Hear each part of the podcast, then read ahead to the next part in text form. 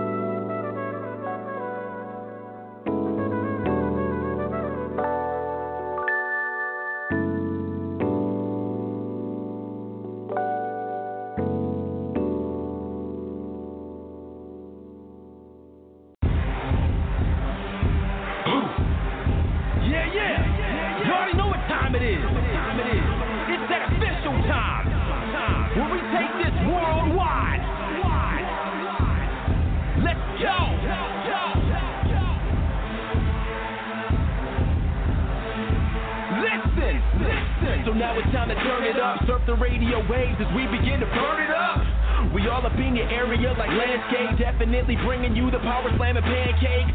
It's the mandate that you tune in. It's time to move out so we can move in and recognize that this is no illusion. I'm here to clear the air so that there is no confusion. It all started off in the book of Genesis when Jacob was wrestling with who he thought was his nemesis. And when the man saw he couldn't overpower him, he touched his hip, but he really could have devoured him. And from that point, then we hear a name change, rearrange the game, so now we gotta change lanes. Uh, so I'm here to let you know it's time to listen to the Pancake and Power Slam show. Let's go! Turn it up, turn it up. It's the Pancake and Power Slam. Turn it up, turn it up. It's the Pancake and Power Slam. Turn it up, turn it up. It's the Pancake and Power Slam show. Uh. Turn it up, turn it up. It's the pancake and power slam. Turn it up, turn it up. It's the pancake and power slam. Turn it up, turn it up. It's the pancake and power slam show. Uh. Turn it up.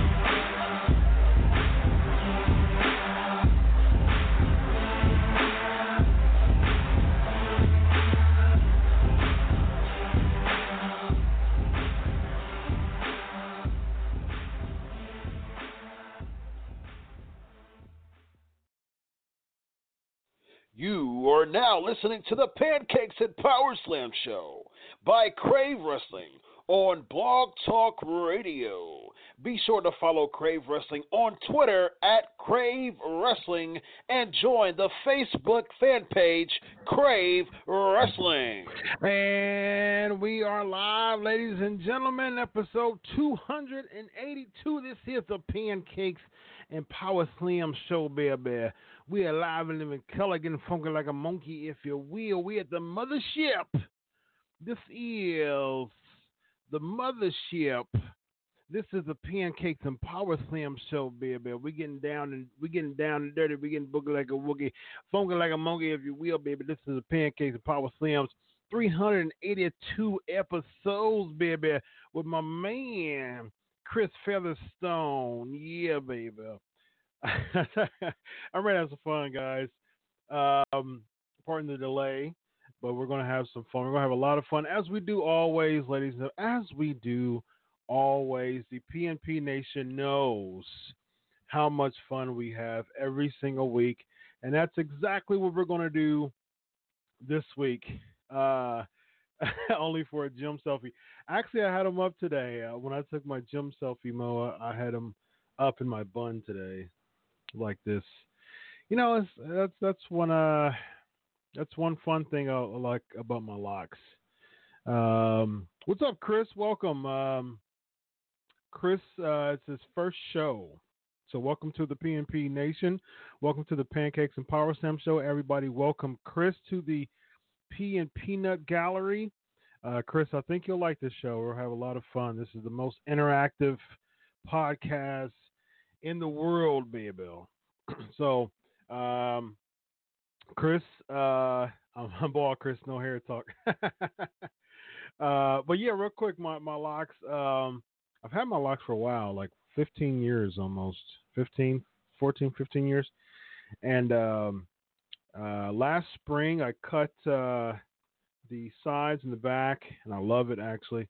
But, um, I, I just, it just depends on the day, you know? Just depends. Uh, Rob, great to have you back, man. Um, so today I was like, you know what? I think a few days ago I was like, you know what? I just I'm feeling a bun. You know, sometimes I feel a bun, sometimes I feel it down, sometimes I feel braids. I had I had two big braids uh, at WrestleMania. Uh, Evan knows he was there with me. So you know, sometimes I feel something, and sometimes having a ponytail. It's just fun, man. You know, it's just type personality I am. Figure it out, you know. So uh, that's that's a, a quick quick uh, snippet on my on my hair since uh, Mo brought it up. All right, so uh, the interview for this week is uh, Mike McGuirk. You guys remember Mike McGuirk? You guys remember Mike McGuirk, the ring announcer? Um, fun, fun stuff. So I talked to. Uh, so I hear Mike's hilarious. All right, I, I, stopped. I stopped, Michael. I stopped, Michael. Um, So you guys remember Mike McGuirk? Mike McGuirk was the female ring announcer for WWE, and um, and really cool stuff. So and it's going to be a two part interview because the interview is about an hour long. So um, you're going to hear half of it today, um, and so we're going to jump right into it. So she shared some really interesting stuff about just her time in WWE. Uh, Rob remembers Mike McGuirk.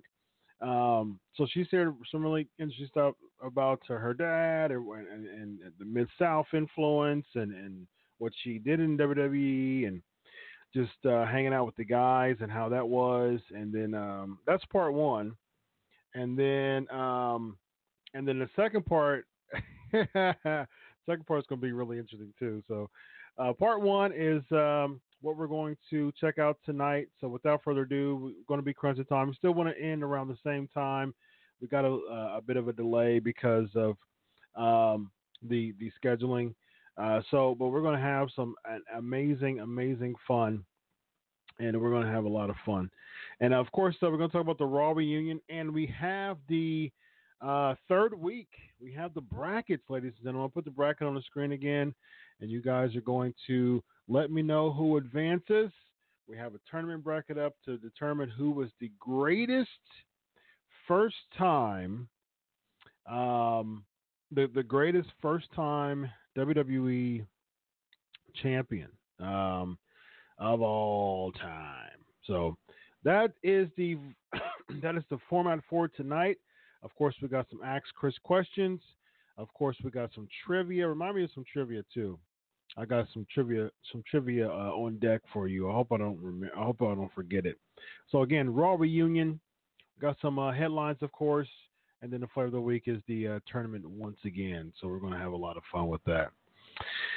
Ladies and gentlemen, y'all ready to rock? Y'all ready to rock and rock and roll? And uh, you guys are ready to. And, and also, got a new. Um, I got a new song on the PNP playlist. You guys got guys got to remind me about that uh, too. That when we get to the flavor of the week, I'm gonna play. Uh, I think gonna play the old song for a little bit, perhaps, and then I'm gonna play the one of the newest uh, songs on the PNP playlist. And I know this is on YouTube, and I want to make sure that all my I's are dotted, all my T's are crossed. Every single song, every single bit of music that you hear on the Pancakes and Power Slam show is either one original or two approved, and I can show you any type of documentation you want. Uh, YouTube, either one original or two approved by the uh, by the actual composer that you will see on YouTube, whoever it is, Intellect, uh, Braxton Cook, uh, Potato Head people, whoever you see. Uh, you know, I'm a big jazz fan, so um, I, I, contacted all every single jazz artist as a part of the PNP playlist, and they have approved it, uh, every single song. So um, that is the PNP playlist and or it's original. I've actually had songs. The the the uh, intro song was tailor made, tailor made, yeah, uh, for this um, this show. It is an actual original uh, song uh, by um, my dude Eric Cross, and also the inner inner some some the, song that I play sometimes an uh, inner interlude uh, is also a um, thank you, Michael. Appreciate that, man. uh, um, and also the interlude is also an original song from my dude uh, Armand and Priest, uh, also a Pancakes and Power Slams uh, song. So, uh, like again, like I said, all the music that you hear is either original or approved. All right, ladies and gentlemen, let's hop into this Mike McGuirk interview. Of course, I'm to be checking out the chat. Um, have some Ask Chris questions ready for me from the for the other side, and we're to jump right into the interview and have some fun on the on the other side. All right, see you soon. All right, ladies and gentlemen, this is Chris Featherstone with the Pancakes and Power Slam Show. I'm really excited to interview this person this week. Uh, you know, we were just talking before the air, and uh, you know, she's. I love people asking me questions because people people know that I'm a PhD student currently, and um, that's just the way that I, I love people asking me questions, and because I, I ask a lot of questions. I'm an interviewer, so that's kind of my job. So, so uh, I was just. She asked me a question. She she was like, you know, what what caused me to to want to interview her. And I thought about it for a second. I was like, you know what? I I just love talking to people who shares road stories. Uh, and this person was very pivotal in the business during the uh, the boom period of, of WWE in the '80s. And uh, this person uh, was a very pivotal person. Is a very um, very pivotal person when it comes to announcing, to ring announcing.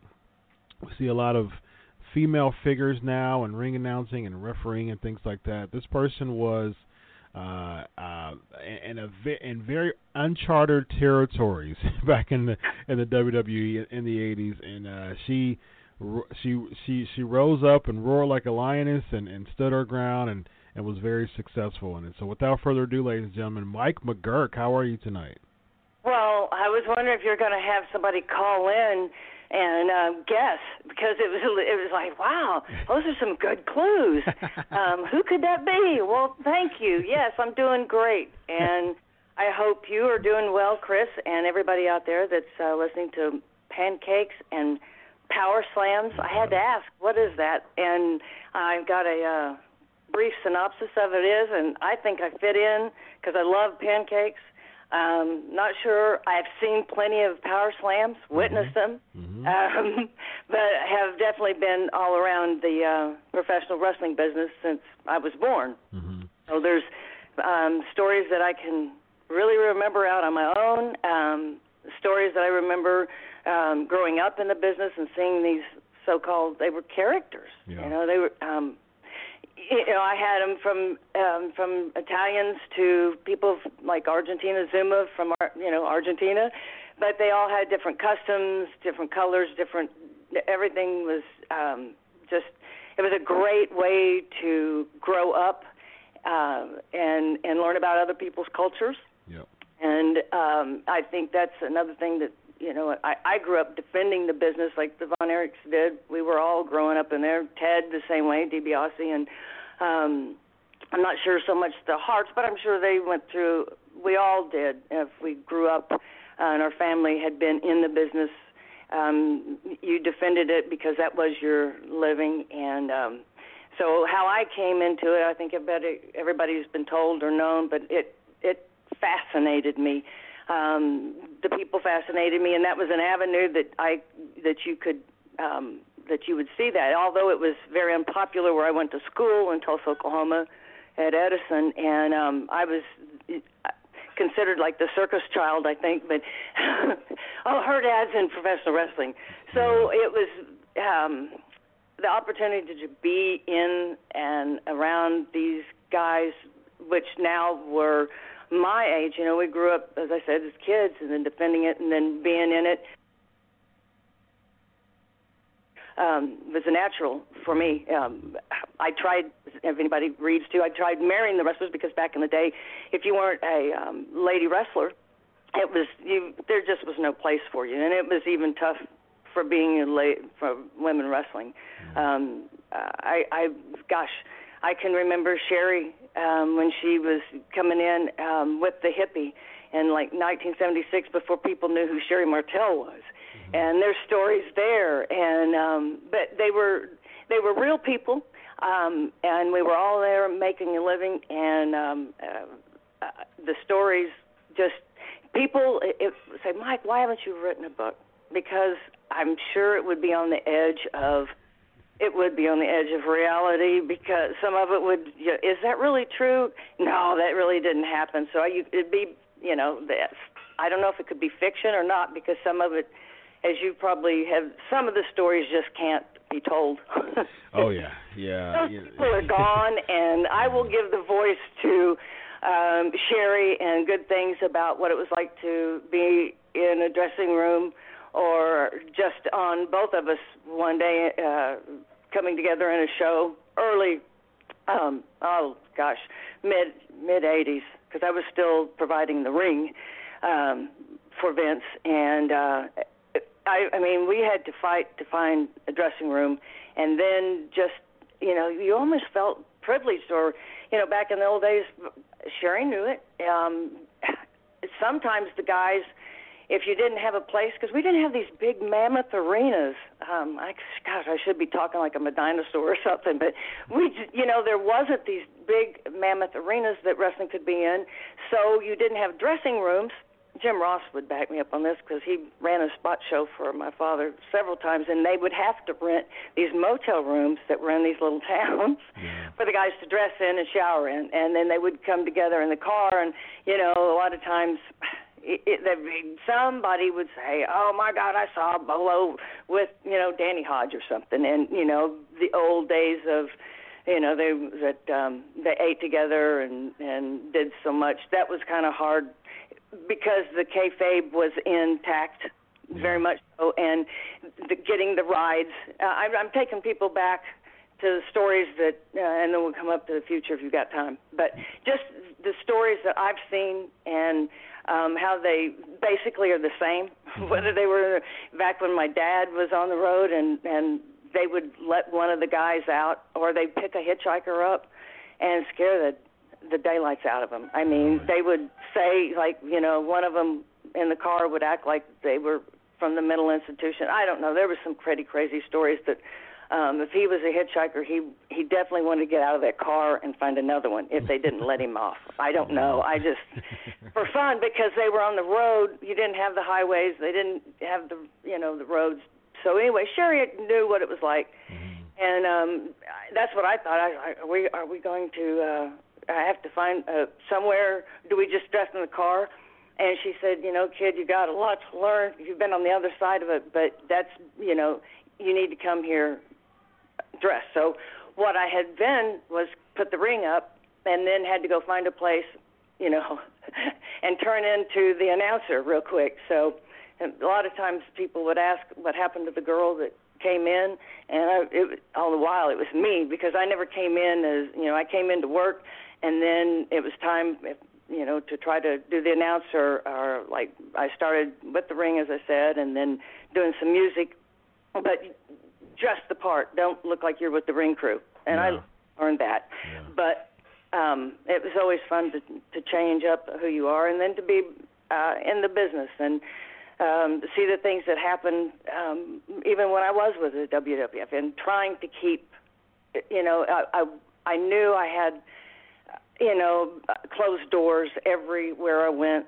My dad told me that there was nobody that made any phone calls for me um, the association that my dad and I had with senior definitely helped, and also he knew the name, so it kind of that helped. That, but I also had to prove myself, and that was something that, you know, again, it was like what's happening now in the business and how it's evolving and changing. And I love the AEW. I think anything that's new and fresh and it was what we I mean, how could I not be? I love all the old style wrestling in the 80s and the glorified era. Heck, yeah, I was part of it.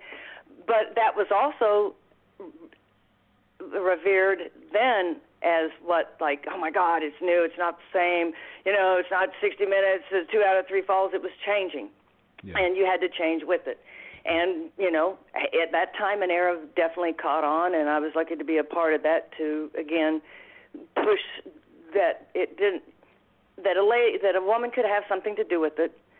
What I didn't want to be cheesy. I want to be just what I wanted, respected, but not thrown around in the ring. I, I my dad I knew that was that was never me, but how to be a part of it and and uh the best way to do it is to start serving and I hadn't I really never even thought about the announcing. I really wanted to do more interviewing. Um, yeah, that's what I was going to ask you as far as just uh, how did you even break into the announcement and what did you want to do? Because I know that your dad was a promoter, yeah. and that's how you got into the business. And now I know because you were setting up uh, rings and doing all kinds of stuff for your dad. Um, now, what like like you said, you I was going to ask like what was it that you wanted to do as far as uh, in the wrestling business and interview because you worked with promos too, right? When you went oh yeah? I, in fact, I was the first um, female commentator that he used, um, and put me right there. You know, there was no script for this. There was there was nothing. The the the the thing that made me go is, gosh, you got you've got this chance of something that you already know. Uh, I never looked at it ever in a broad spectrum at all. It was doing the job, being around the people that I, the associated. I, I mean, that was comfortable to me. That was what I knew. I'd grown up in it, and it was a good living. Um, doesn't take, you know, two and two to figure that out. That hey, um, it, I just wasn't. I wasn't happy doing what my dad and my mom would preferred me to do is um, go and find your own and you know marry somebody away from the business. Um, and but that was not that that wasn't it wasn't me. It mm-hmm. just didn't happen. It kept crawling. You know, it just told me um, that's just where I belonged. I had a ring um, that I had uh, maintained and left when my father and uh, Bill Watts had finally split. And that was all it took, um, and a phone call from somebody that uh, Terry Garvin, that had now had moved on up to uh, New York and was working with Vince. It was all new uncharted territory for that too. Mm-hmm. So to get on that, I mean, there was no rules like it had been, except there was still the man deal, and but it was, you know, if if I'd been anything less, and and I drank with the boys, but I also, when I say I put them to bed, I put them to bed. Then I went to sleep in my room. I made sure that they didn't get in trouble, mm-hmm. um, but we, we had fun, you know. Uh, uh, and I learned early on to um, watch out for them, and I think Vince got that. I want to have fun, but I also, you know, hell, they the heck they still had the Polaroids or you know. This is the 80s. We didn't have cell phones. We didn't have that, but you always were careful with somebody that had a camera. You know, mm-hmm especially with what we and we weren't doing anything really wrong, but um, it especially back then. But we were all together, and um, you know somebody would come in there and or two somebodies and. I'm sitting there with the guys, and she takes off her top, and she's doing a thing I've never seen with a piece of ice on her chest, which was kind of funny. But any, I mean, it's but you don't want somebody taking a picture of that. Um, I don't know. I, crazy people, and we thought wrestlers were crazy. There's some people out there that will do anything to get attention, and I would watch this, and they would. They were like big brothers. They protected me, and they always asked me, "Go, Mike, you okay?" And I, yeah, I'm. I'm just fine. I'm. You know, there wasn't anything that they could put past me um, that that would shock me, and also too that I also knew a lot of them just they were married, they were big boys, they were like brothers to me because they didn't you know they didn't carry my bags, they didn't do any of that, but they were professional. They looked out for me um when we'd go out in the public. Um I mean, it, I, I can't explain if anything. Sometimes they ran probably potential people off because they were like, "Oh, you're with the wrestling, yeah." Uh, like you know, I I don't know, but people get the wrong idea sometimes. But. I defended it, um, and I had fun with it. I cherish every time that I'm. Um, uh, see the Nasty Boys. That was my last one. I and Mean Gene. I was just in North Carolina um, at oh the North. Oh, I think they do that fan fest thing. Um, I'm not going to promote it. They didn't book me this time. They can book me next time. I'll promote it. But anyway, I saw um, Mean Gene down at the hotel, and um, and it, that was the last time I got to see him, and I had terrific time, just talking about the the great days with um, the Nasties and and uh, just how it is. It's like time hadn't changed. We were still just you know it just I couldn't want for anything how they make you feel um mm-hmm. and we're family i ask about their family and you know even though we don't get to see each other um that bond it will is is there at least in my heart it always will be towards all all of the people that that sacrifice their bodies and do what they do um no one knows you know and and even uh, you know i took it for granted for so long when i was younger and um and and then um you realize I'm thankful for you know my guys, the fans, but it took. I don't know how it evolved as far as national uh, television, but I was doing the announcing um, for extra money to after I was doing and pulling the ring. That was my foot in the door is yeah. to provide the service that you know it was a total turnaround. I hear my I had been a promoter's daughter, and that was always done. Well, now I'm on the uh, other side of it, and I'm pulling that ring, and I'm knowing what it's like to be there before the show. You don't have a show if you don't have a ring, and I knew how much, even though it's a thankless job, I knew how much is riding on it, especially with Vince going on onto these uh, territories and towns that have not been, uh, you know, saturated uh, by Vince. Yet we still had um, Georgia television coming in, you still had Watts that was local television um, Kansas City, you had, uh, you know, I was going against Kansas City, these people that had been in partnerships with my dad, but everything was new. Everything was breaking up. There wasn't, you know, the National Wrestling Alliance as we knew it then. I understand NWA now, but um, it wasn't like what was going on then. Mm-hmm. So, which is a whole different, probably five hours I could tell you about.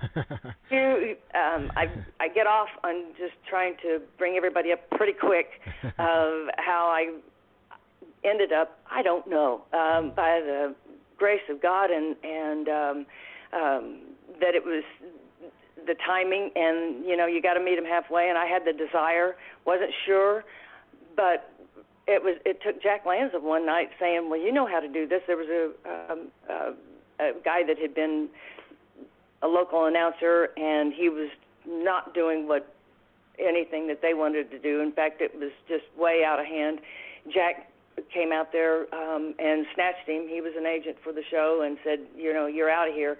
I'm at the desk in my little tuxedo, getting ready for the music and making sure that the guy up top is going to get that music right, and that you know if we have any changes, that I'm going to get that too because we didn't want to look stupid when you know play somebody's music that that what it's just not professional. But that's how I was raised. You know, mm-hmm. it was just it was my show. But um so Jack turned to me and he was like, "You're announcing." I, uh, so it, it fell that way, and within a year and a half later, um, and and the help of I, I sent a videotape, about a 10 minute videotape to Vince, and um, then I heard from him, and that was it. it. But it had to be his idea.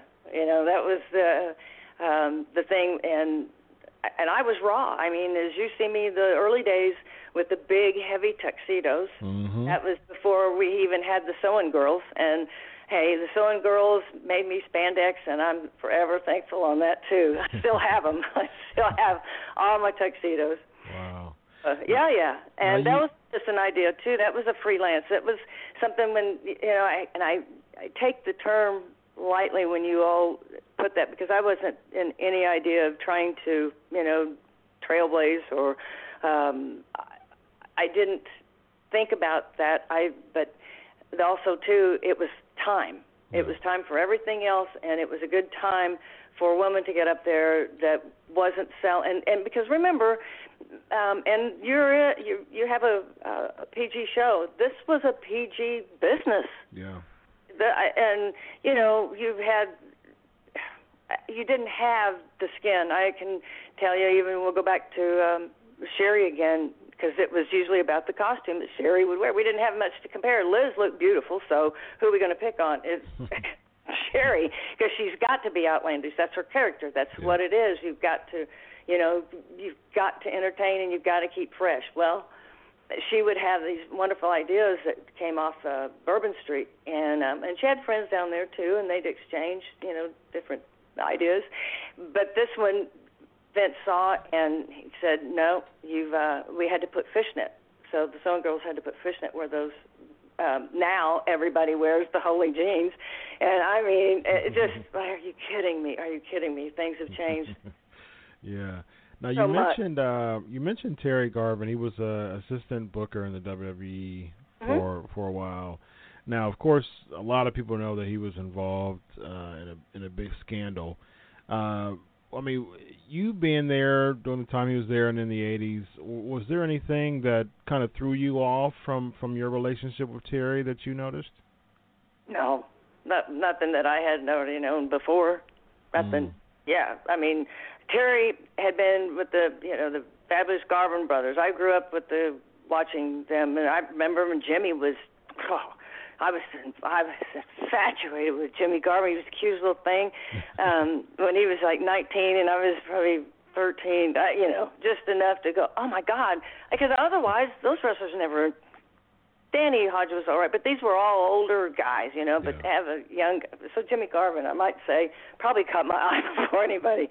Um, then along Jack Briscoe, that was, oh, that's terrific people. But um, I knew Terry back then, and then he came in and he was a, a booker for us for a while.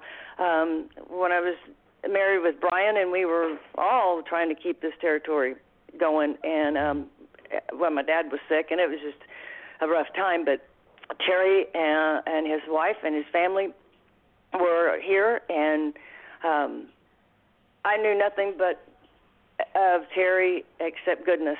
You know, I I have could never say anything. I wouldn't. Um, I, I I loved him. He he was old school wrestling. He was tough as tough as they come, and and um, whatever uh, things have been said about Terry, um, I can only tell you what I From knew and loved for Yeah. years, and Yeah. as a talent too. So. Yeah. Um, I, and I, I'm- not even going to ask because there's been, like I said, there's stuff that I've listened to. Everybody out there that's listening, I, you know it's true. you can't believe everything, um, and that's people misconstrue things, and that's what I always uh, would ask is like, gosh, I'll, I don't want to get my feelings hurt, but sometimes people say things that just aren't true, and uh, and I think, gosh, is wrestling become a scandal now? Are the stories in it scandalous? Yeah. So, um, and then they make a show out of it, right? Yeah. So, um, yeah. Yeah, That's there's- my life. I mean, I, you know, those Von Erichs and and you put that on there, and I, you know, I, I have to turn away personally. I, Kevin, I know those boys. I knew that family. Yeah. Um, God, I just it breaks my heart. I we spent time in Las Vegas together as kids when we were young, and our parents were there at the NWA meetings um, that would happen yearly. Not always in Las Vegas, but pretty much so. Enough for me to learn to love that city. And um, so we were too young, but we had these big, human, humongous suites that our parents had. And again, here we are, the same age esque, you know, within two or three years. And we get together in the rooms, and hey, we room service beer. You know, so uh, we, yeah, I know. If it's still PG, forgive us. We had beer at age 14, but Las Vegas, that was it was it was much much more loose then. Things hasn't wasn't anything like Yeah. that. But you know, we, gosh, the worst we ever did. Um, it was that golly, um, but we had fun together and I grew up, and it breaks my heart um, because I know, I, well, especially because I was, I traveled with Kerry. Now I knew David so much, um, so much better, and Kevin um, longer, but I knew Kerry. Kerry was uh, came in there and was so young at the time, but he was, you know, understood um, sister, and and he was, he was a sweetheart. Um, Had a ton of charisma too. I was a big Kerry fan when I was a kid. Oh, Yeah. there, uh, that kid! It was a combination. He was like, he had. David was such a mastermind. It was great business. Kevin, and then came the third and Kerry, and it just like, oh my God! And he was. He just and his heart. That's.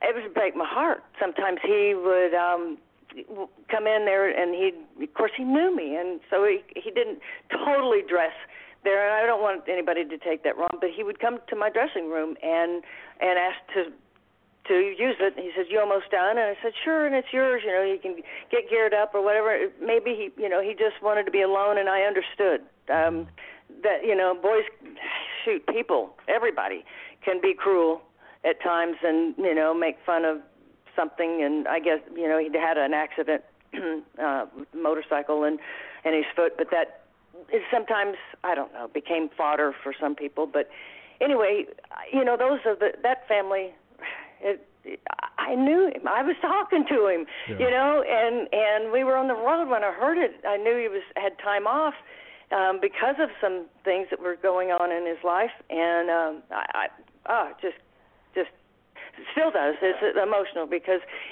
not only have I seen a lot of life lost um needlessly, um, you know, but I guess that's what it took or takes for people to stand up and take attention to um um you know get control of your life. Yeah. and uh and it was back then it was a rock and roll life and and it your body can't always maintain that. You know at the age of 40 and then you know um it gets to you. And I learned I didn't learn how they died back when I was younger. What I saw was a lot of them that you know were broken down and and crippled. And I thought oh my god you know no wonder my dad didn't want me to do this because it takes a toll on your body so um yeah the respect that I have for these guys that go and and do that and them to be in there with them and and um um and learn I mean, the professional of them, the professionalism of it. I can tell you um, that I saw Owen Hart. I saw his knee blow out, and I did. I mean, he covered it. I, I and here I'd watched that match over and over. Been on the road like six days, and I so I knew you know how it was going to go, and I didn't ever notice that the leapfrog was any different until um, the referee. The match was was over pretty quick. Things happen, you know. The, something happened, finished, didn't go, or whatever. We were going home. Well, he was hurt, and he'd blown his knee, and he walked out of there, and you would have never known it. He went to the back, and that's when I was told. They said, um, "You got a car? We need to get him to the emergency room because we were in Dallas." And then went over to Baylor, and I told him when we were taking him back there. I said, "How do you do it? How you know?" Oh, and my God, I would be just whimpering and screaming. And he said, "Mike, what kind of professional would I be? These people pay their hard money, hard-earned money to come and see us, and if I'm wimping out, he said, I can't, I can't do that. You know, and and God, he missed a European tour that year over it.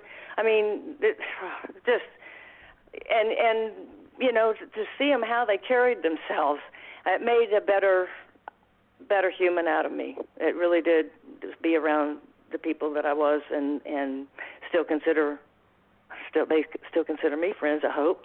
Um, I still go to the CAC. I I started back uh, this past year on doing that and um, um, and interviews. I like like to do that. And they've got a deal that, that I've needed to go to um, that happens in Iowa this weekend. And I think I'm. My dad was um, oh inducted in there, and I think it was probably 2000. My mom was yeah, it was 2004 and there was something else that happened in our family and we were unable to go and I lost my mom the following year so I have never gone up there to uh, acknowledge it but I have not let you interview me and I apologize to you and your listeners because I have just enjoyed just babbling. Oh, yeah, this you know, it's it's it's a time to just uh talk about some memories. I, I'm I'm fine with that. Now, one thing when when you were talking, I did uh um just kind of have a mental note as far as Owen blowing his knee and Kerry, you know, being in the accident and still, you know, covering up for a while. I mean, covering up throughout his wrestling career uh, for the, you know, next four or five years or so. And one thing I thought about was because uh, I've talked to a lot of people from the from you know from old school days, from 80s and 90s, and Huh? one thing and one thing that I re- that I can just really pinpoint is that back in the day, back in the 80s, 70s, 80s, 90s, uh, well, early '90s, they didn't have guaranteed contracts, and so you had to you had to really just do what you could do to make it to the next town, you know, because you didn't get paid to sit on your butt, you know what I mean? And so eh, I think with I think the problem with that was is that even when you're hurt, even when you know I've, I've interviewed Jim Brunzell before, and he was th- talking about how he had to, and Greg Gagne, and they were talking about you know they had to they had to go, you know, concussed. You know, what I mean, they had a concussion, had to go to the next town um, because there wasn't that guaranteed contract. You you you had that time, you played, you you, Oh, it was total freelance. It was total. Yeah, it, it was, and I think the problem with that was back then, even when you had a blown out knee or a concussion, it, it's it, it made it tougher because you still had to go because you still had to make your money, and I think so, I think the downfall with that, in a sense, was that people had to depend on substances. You know what I mean? And and and I think that's where we got a lot of the drug usage and alcohol usage to kind of, you know, um, diminish the pain a lot. And oh, I think sure. that was that was the unfortunate part of it.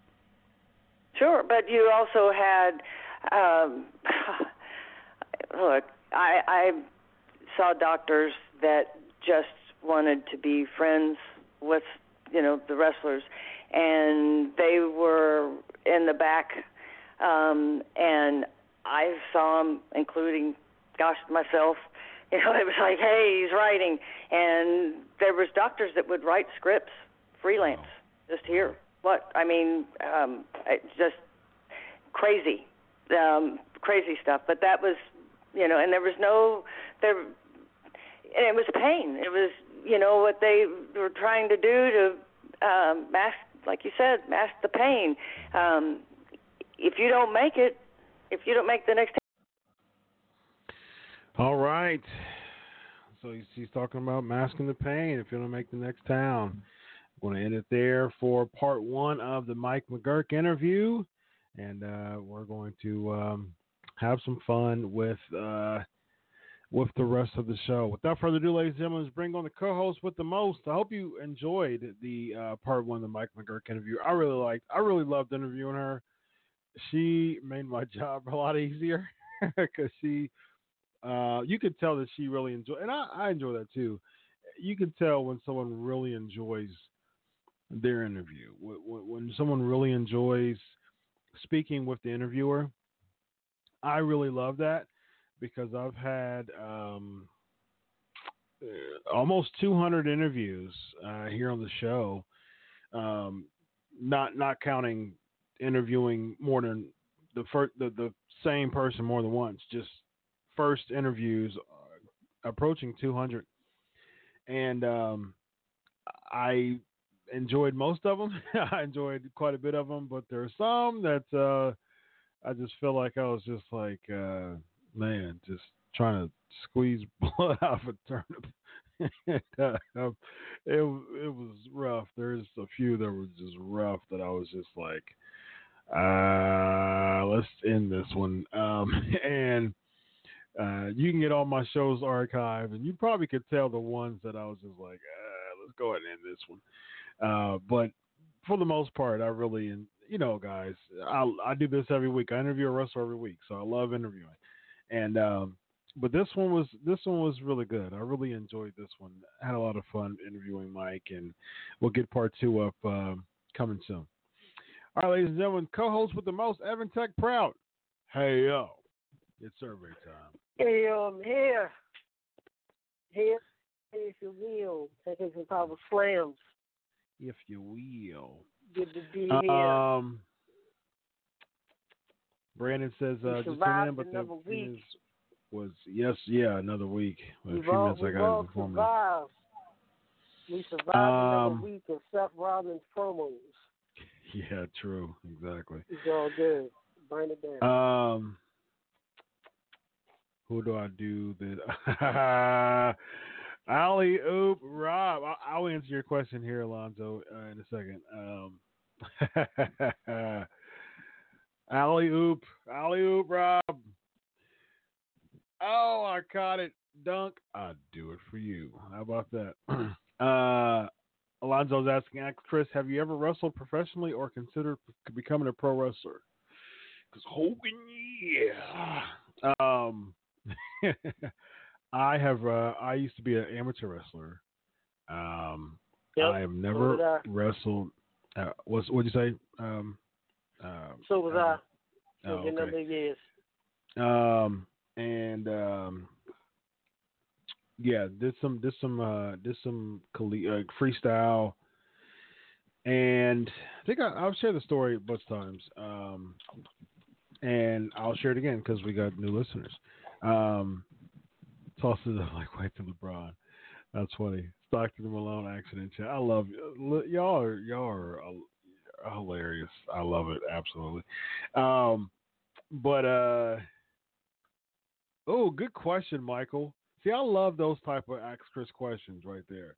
I'll I'll, I'll answer that one. That's the type of ask Chris. I love all the ask Chris questions. You're you're um you're yes, Mo. Yep. See that? see that's see Mo's a fan. See, I, I like you, Mo. I like you, man. You could you could tell. See, I appreciate you. Mo's a fan. See, first of all, we're doing alley oops, super dope ask Chris questions, uh, and people who know their stuff who watch the show, listen to the show all the time. Uh, so let's start with let's start with Alonzo.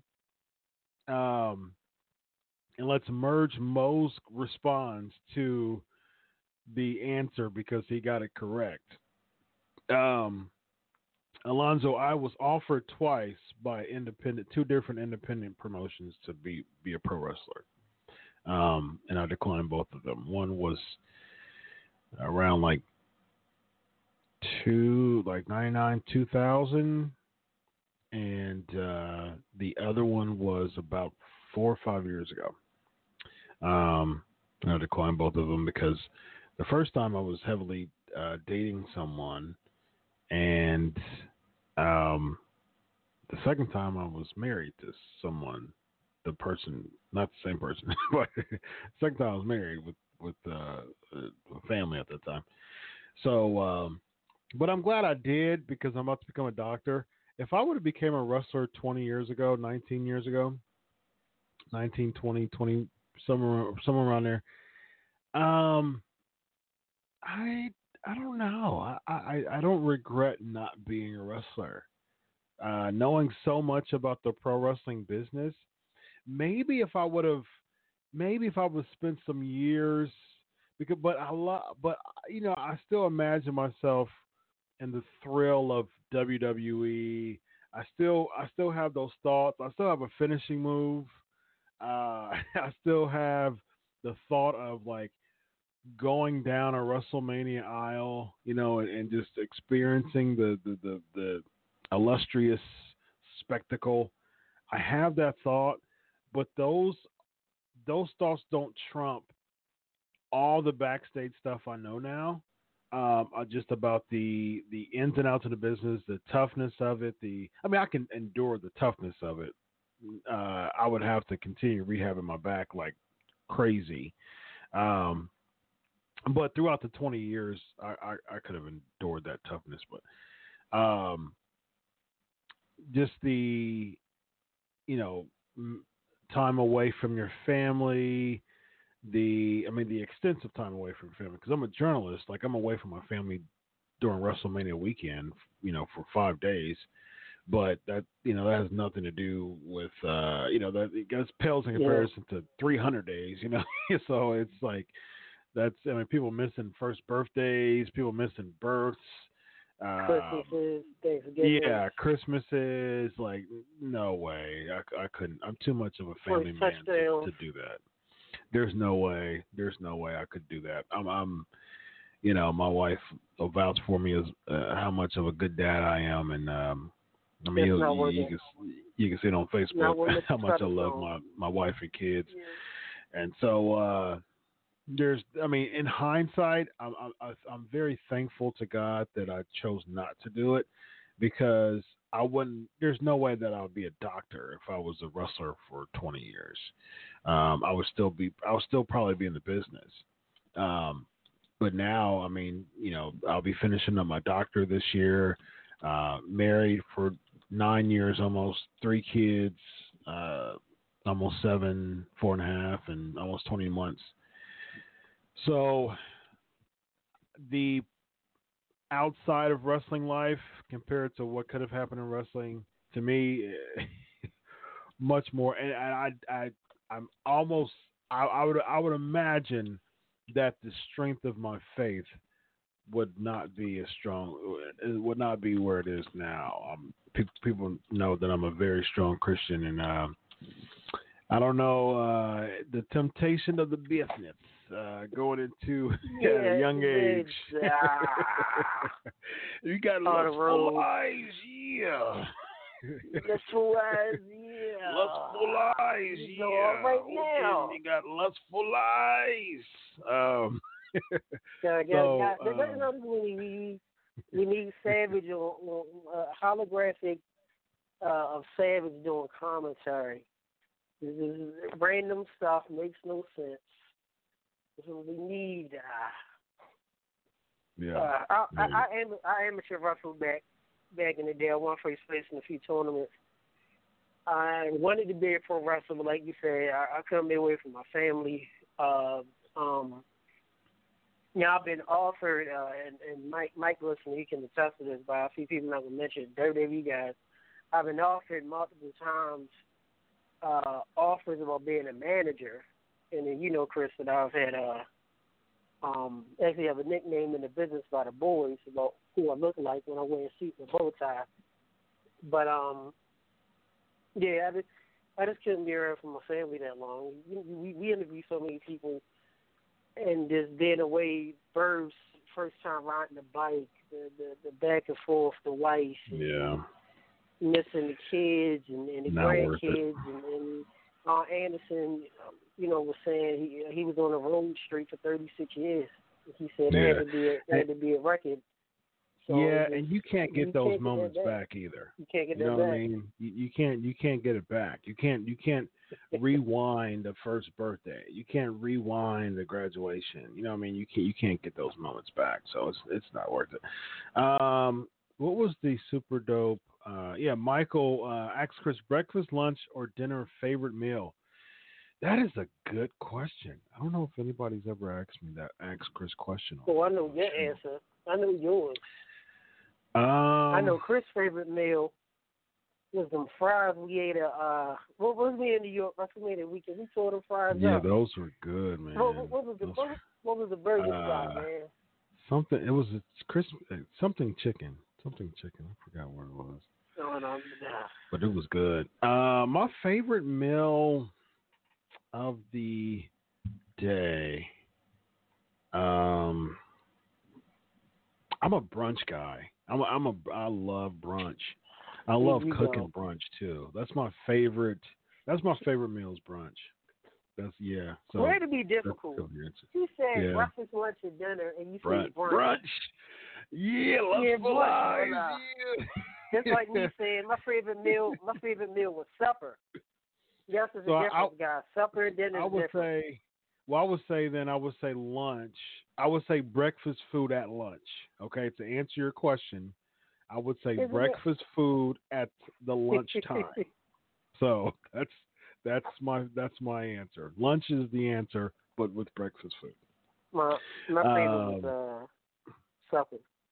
Let's see. There was another really good one too.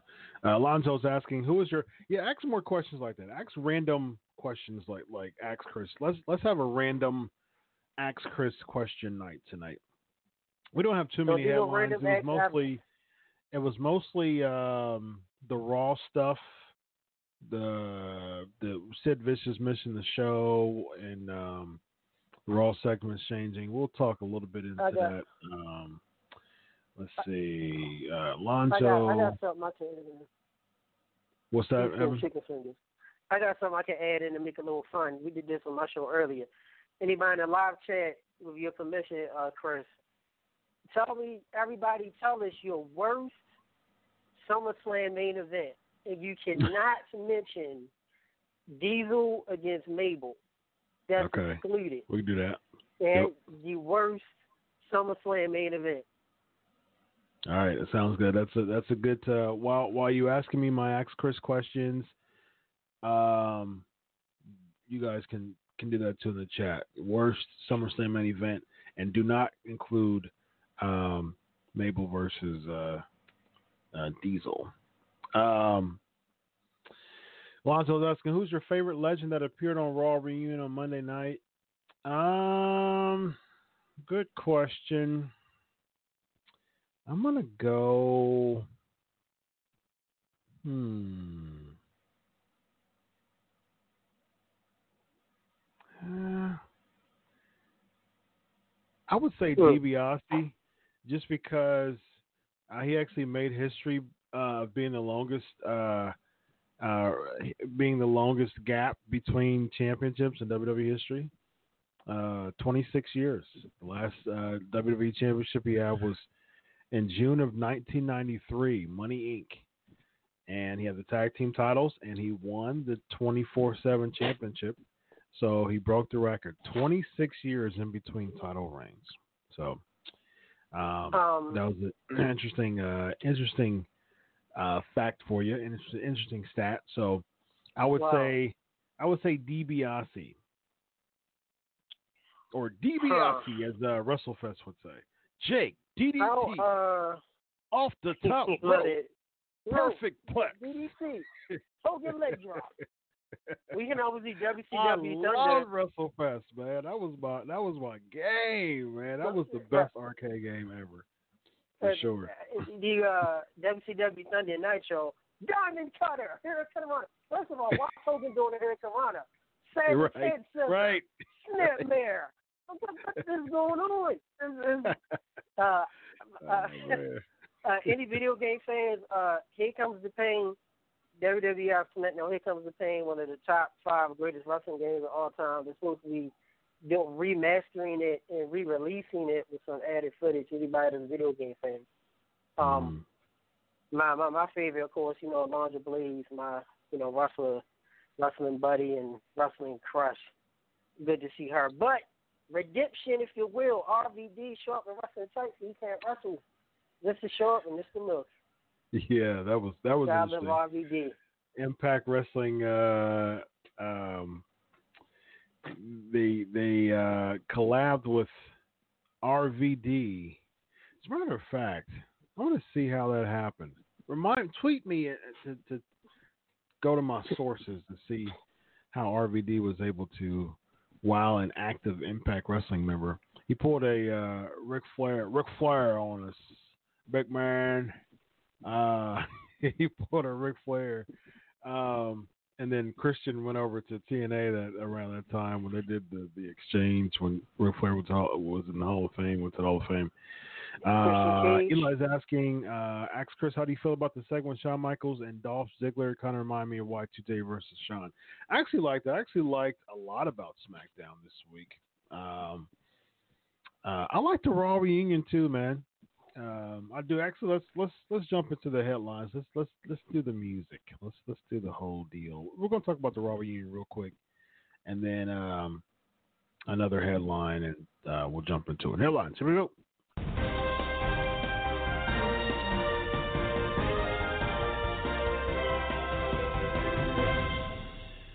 Okay, so the Raw segments were changed. Um, there were some people who just couldn't, uh, who wasn't able to physically compete. It seemed like they were teasing some Hogan stuff, but he his, his back's been jacked up for so long. Um, uh, Rikishi, I think, was supposed to do a stink face, but he wasn't able to do it.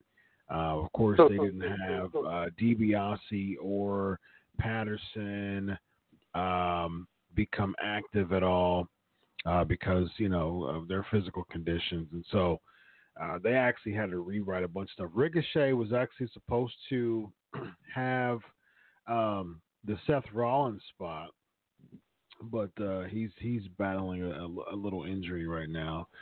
Um, but the, interesting that they were going to actually give that spot to Ricochet.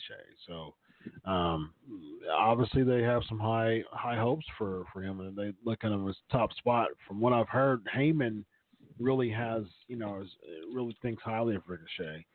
And so uh, that was that, and that's an interesting spot to put him in.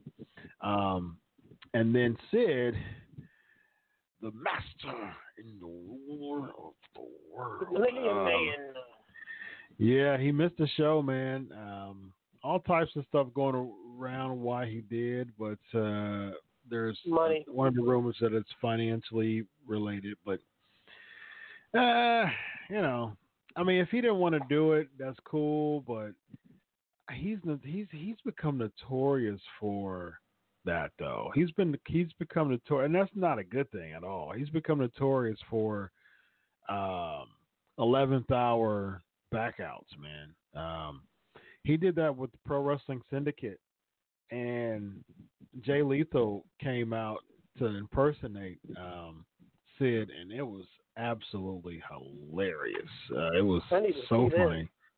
Yeah, I need to yeah, he backed out of a PWS show. I think it was I think it was Pro Wrestling Syndicate. I'm sure the chat would know. But uh, I think it was Pro Wrestling Syndicate. I think it was I don't know, like 2012 or something like that.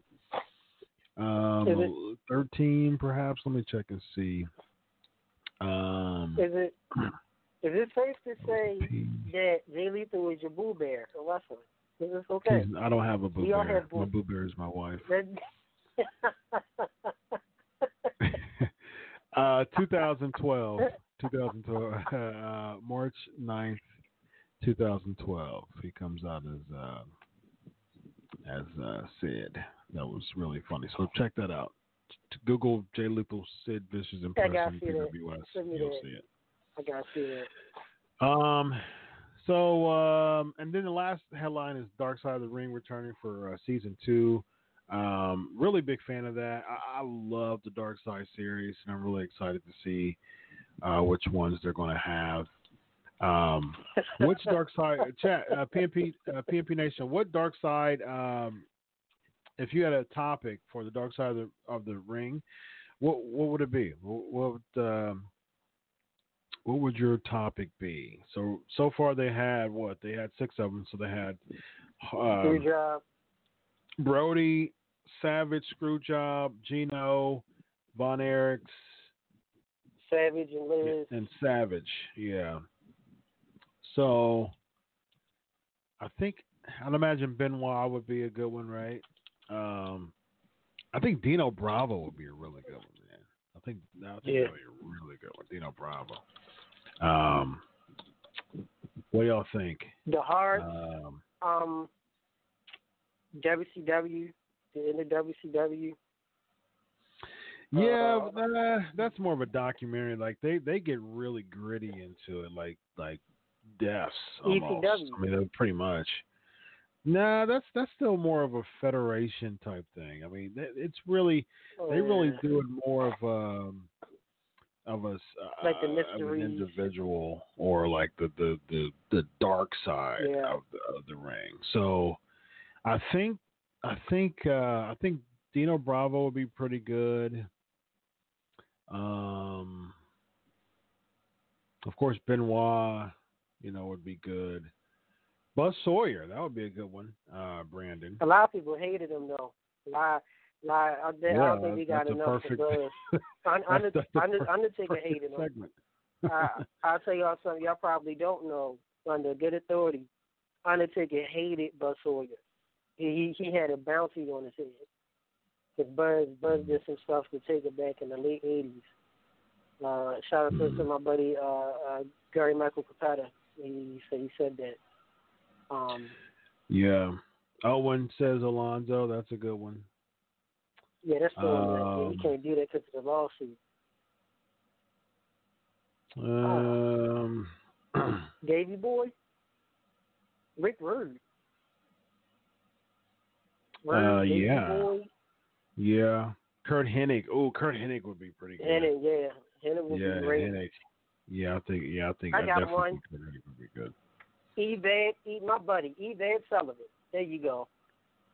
My Evan, he's still he's still alive, isn't he? Still, yeah, he's still alive. I'm friends with him. Evan Sullivan and PN News. But he didn't. But ne- but neither of them had a really dark side of, of their. Nah, of nah, their nah, career. nah. Dynamite is great. Uh, Brandon said Dynamite. That's Oh, great. Dynamite Kid. Yeah, yeah, that would be real. Yeah, that's that's a really good one. Um, and then get all right, so I have some uh, good ask Chris questions. Oh, some good ones. Okay. Um. Oh, okay. Good ones. Good ones. I'm really excited about these guys. Um. So Po's asking my favorite video game console. I'm old school, man. I, I don't play the new stuff at all. I don't even play video games anymore. Actually, I used to. I used to have a um let's see if I can bring it up. I used to have a uh, a fantasy league called the BEW. And it used to be BCW, uh, Big Time Championship Wrestling. Actually, it started off as Buckeye Championship Wrestling, in Ohio because I'm you know I'm a native and still Ohioan, and it started off as Buckeye Championship Wrestling, and then it expanded. It went big. It went global. It, it changed to big time entertainment uh, uh, championship wrestling, and then there's a BCW British Columbian Wrestling, I think. And so we were like for real, like we thought that this was like real stuff. Me and uh, some good friends. Like I started the promotion, and then like my good friends who were still who were big wrestling fans and wrestling gamers, mm-hmm. they like, they jumped right in, and um, so BCW changed to BEW and it became big time entertainment wrestling. And the motto was "See your way out" because it went from BCW the BEW. CE right, see across the line. See your way out. So that was the motto. And uh, so they had okay. Let me. I gotta bring it up, man. I gotta bring it up. Uh, yeah, so I, my my wife is uh so I have a man cave in, in, in the basement, of course. I have a nice man cave in my house, and then my office and studio, as you see here, is is uh um in the separate separate areas. It's behind my man cave, and so she uh, also has a laundry room, and she's totally renovating the laundry room and uh, making creating her own lady cave in the laundry room. And so she took the storage and put it in my um, man cave to clean out. So we, so uh, my my man cave is typically very man college football. Let's get it in ready. I got a uh, um, projection screen and everything, really nice. And um, so uh, my wife needs to go ahead and uh, speed up the process to clean up my man cave. uh, but she she's put on Facebook. She's done a fantastic job with uh, totally just. I mean, she did paint job and just she did. I mean, it was just like a a home ep- house interior design renovation episode. She did really good. But uh, but but my man cave she's she's storing she she's filing all the stuff so we cleaned out the stuff that we don't need she's putting that back in the storage area with containers now and now we have to finish cleaning out my man cave area um, but one of the things that I saw was uh, a old booking sheet from my BEW days, and um, this had to be like between like 2002 and 2007. Um, this was like so cool. So BEW, the concept of BEW was wrestlers that I created, and also um, any wrestler who was either injured or just left WWE. So like if you're injured in WWE, you can come to BEW like I like it was so real to me, like some contractual stuff. Like you, if you're active from WWE, you can't compete. But if you're injured though, and you're recovering from an injury before you go back, you can be in BEW. It was like that's how serious BEW was to me. And I would literally, I had an entire book. Like I would book the whole thing for the the whole year. I had twelve pay per view names I had a roster. I had champions. Um, mm-hmm. Every single week, I would book it like I was a really like serious um, booker. Um, I'm about to pull this up. Actually, there it is. I'm about to pull this. I'm about to pull this Joker up, man. Mo said, the Mo 85 said, is this a rehab wrestling promotion? The what? the Mo 85 said, so was this a rehab wrestling promotion? Laugh out loud. Um, rehab wrestling. but I have some really, like, I, I, I would develop some really cool people, though. Uh, so here it is. Here's, here's a, a um, um, a, a booking sheet here, man. So there's you have the um, uh, BEW. So I was expanding. So that's the that's the logo, the BEW, Big Time Entertainment Wrestling, and then uh, NCW. And again, this was about ten or fifteen years. This is about fifteen years ago. So there was no NXT or anything like that. There was FCW, but uh, there wasn't any NXT. So, um, so this was like the NXT of BEW, and it was called NCW, Nonstop Championship Wrestling.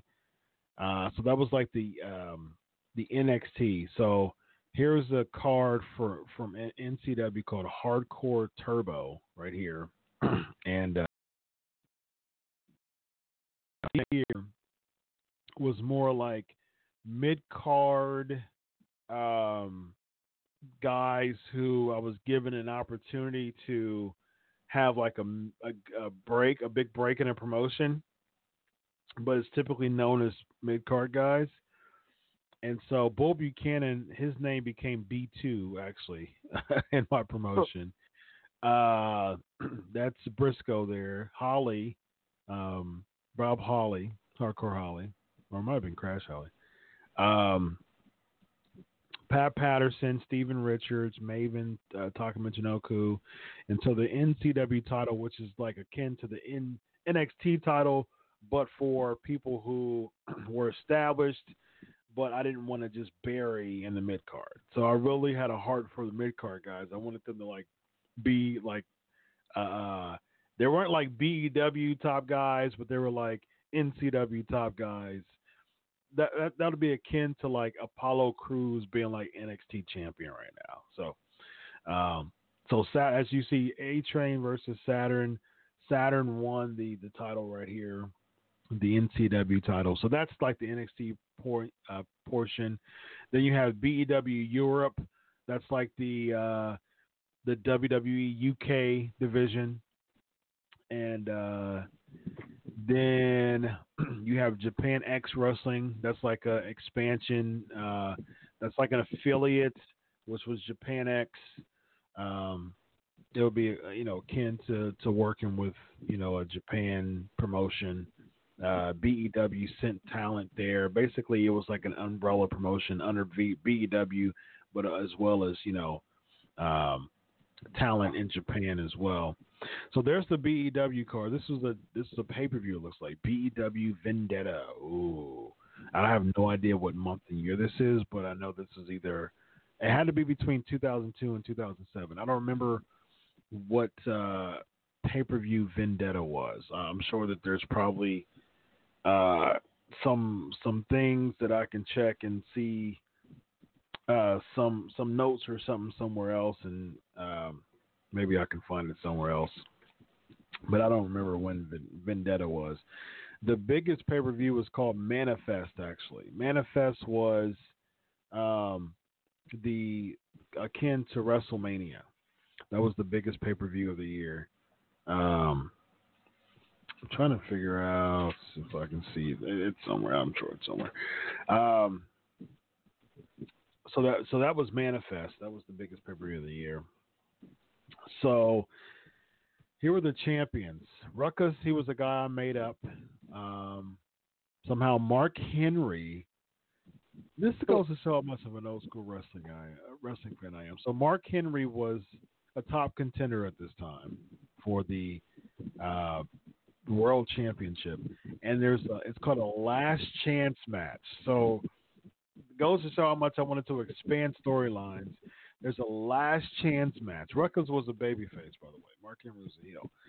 Last chance match. Uh, uh, Henry only has one chance to, one last chance to to do it. So the feud must have been very long. Intercontinental Championship. Brock Lesnar won it. Malenko, Dean Malenko was the one of the biggest heel figures in BEW. He had a he actually had a group called the Malenko Henchmen, and it, it was a, uh, a bunch of people.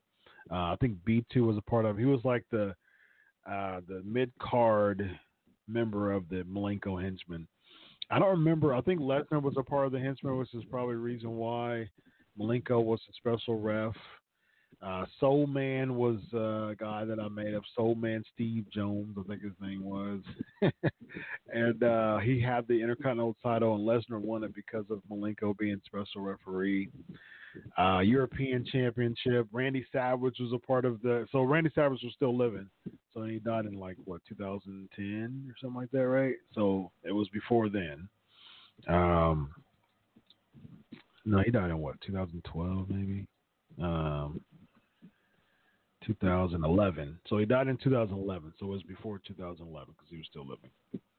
Um, and so he was in the European Championship scene at the time. John Gunner was a dude that I made up. Uh, Dominic Dominic Guerrero was a guy that I made up. Oh my gosh. Uh, Six Pac was the light heavyweight champion. Um, that was his. That was his BEW name. That was the. Uh, and I think he became Six Pac in other times too.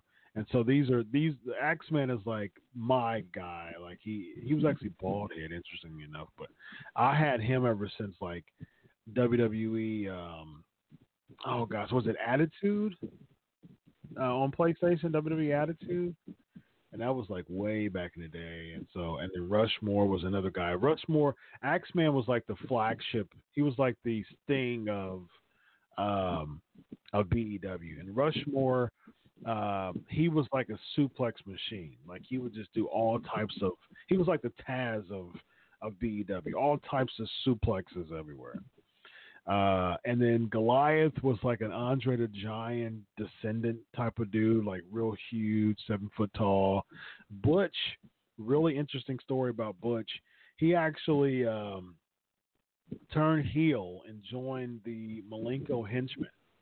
So and uh, he turned heel on Luke. Luke. There was a segment that him and Luke came into the BEW just as like a nostalgia act for a little bit and then he said, I got a hatred. He's like, I've got a hatred for someone. And by the end of the night, he's going to know who it is. And so they were wrestling. Somehow the Nostalgia Act, they, they, they main evented the, the, the program. And Butch, they were celebrating. I did the whole thing. And then Butch uh, was doing this and then Luke was turning around and celebrating, and then he did like like he brought it down, like made a really mean face, and then like he just like started wailing on Luke. So that was like the the point of Butch. And so uh, so yeah, so he joined the Henchmen. Trail for the title, you know, that was a a, a kind of mini tournament. These were the eight participants, and they would have like a um, um, th- matches three of three matches were in uh, on Vendetta, and then uh, tag tournaments. All types of cool stuff. Goldberg was on there. He was uh, Ken Shamrock and Ken Canada. There was a, a Canadian guy like a Bret Hart, uh, a Canadian sympathizer. His name was Ken Canada. He actually Ken Shamrock turned heel and sided with him. Test and Chuck Palumbo teamed up together. Um, there's a guy who was in the BEW called Imposter Real Kane. Imposter Real Kane, IR Kane. Uh-huh. And uh, because Kane was in WWE, so he couldn't come to BEW. So IR Kane was like the imposter version of Kane. So yeah, good stuff. Lord of the Mat was okay. So this must so Vendetta was May then. Lord of the Mat was like the King of the Ring, and that was the June pay per view right here. Trail for the title. So the other trail for the title matches was, uh, yeah. So there was three trail for the title matches here on Vendetta, and two here right here on um on the next pay per view.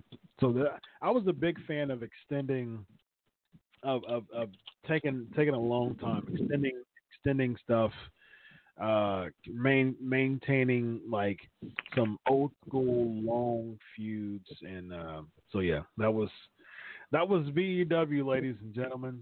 So that was tons of fun, man. I had a, had a really good time booking that stuff. Uh, I don't have so that was my sheets. that was my video game uh, experience for a lot of my life. Um, Let's see. Rob is asking, what was your first car and what was your and what is your dream car? Good question, guys. Uh, my first car was a 1990 Mitsubishi Galant stick, uh, and I didn't know how to drive a stick. I, I didn't know how to drive a stick. I just got it for free. Um, somebody blessed it with me from my former church, and and uh, I was like, okay, I'm gonna do it. I'm gonna do it. And so, um, someone taught me. She's actually passed on now. She taught me for like one hour to just go on the road uh, with the stick, and um, I taught I self taught I, I taught myself for the rest of the time. She just took me on the road with the stick, and then the rest of the time was me teaching myself. And uh, when I was supposed to go back with her, she didn't have any time, and so I was like, "Look, uh, I was I think I was like 19 uh, when I got my first car, and I was like, man, I'm tired of being in the house. Like, I want to get out and do something. I want to drive and be a uh, an adult." and so I I started driving, man. I, I got I stopped on the road so many times, uh, and I I got in the car. I was like, you know what? I'm gonna drive myself. It was not a smart thing to do, but I I took enough. I, I learned enough to say, all right, um, I'm gonna t- I'm gonna teach myself. And my first car was a stick, so that was the first uh, experience I had, and end up whipping that thing real good, man. I was a mean stick driver. Now I don't know how long. It was 15 years ago uh, when the last time I had that car. So I mean, I haven't drove a stick in 15 years. So um, I've been car about four or five years. I haven't drove a stick for 15 years. I don't, I don't. I'd probably do a terrible job at driving a stick. Um, Michael, you can only says uh, Michael says Ask Chris, you can only watch three TV shows over the next year. No streaming on phone on three TV shows to watch. No streaming. Okay, so I'm guessing. So I, I uh, we cut the cord about two years ago, year and a half, two years ago. One of the best decisions we've ever made. Uh, we have uh, streaming is the way to go, man. We have Hulu, and uh, I get yeah, all channels I want. Like, like I just I have a Fire Stick um, all legal stuff. We pay for the yeah. subscription for Hulu, and um, and I love it, man. I, I watch. It, it, was just a bunch of fluff with cable, anyways. Like there, there's I'm paying yeah, for the majority of channels that I don't even watch. So I mean, I watch USA. I watch Investigation Discovery is one probably my favorite channel, Investigation Discovery, and because uh, I'm about to be a forensic psychologist, and so I love ID stuff. Love like criminal like murder mysteries. Uh, just I love ID, and um, that came with. Like all the all the channels that I need came with Hulu. I watched all the sports. I'm huge. Uh, y'all know I'm huge college football fan. Yeah, that's true. And so um, all the college Big Ten Network, all that comes with with Hulu. So it's like there's no need. So I would watch, especially now since Ohio State football is a little little over a month away. So I would watch um, Raw.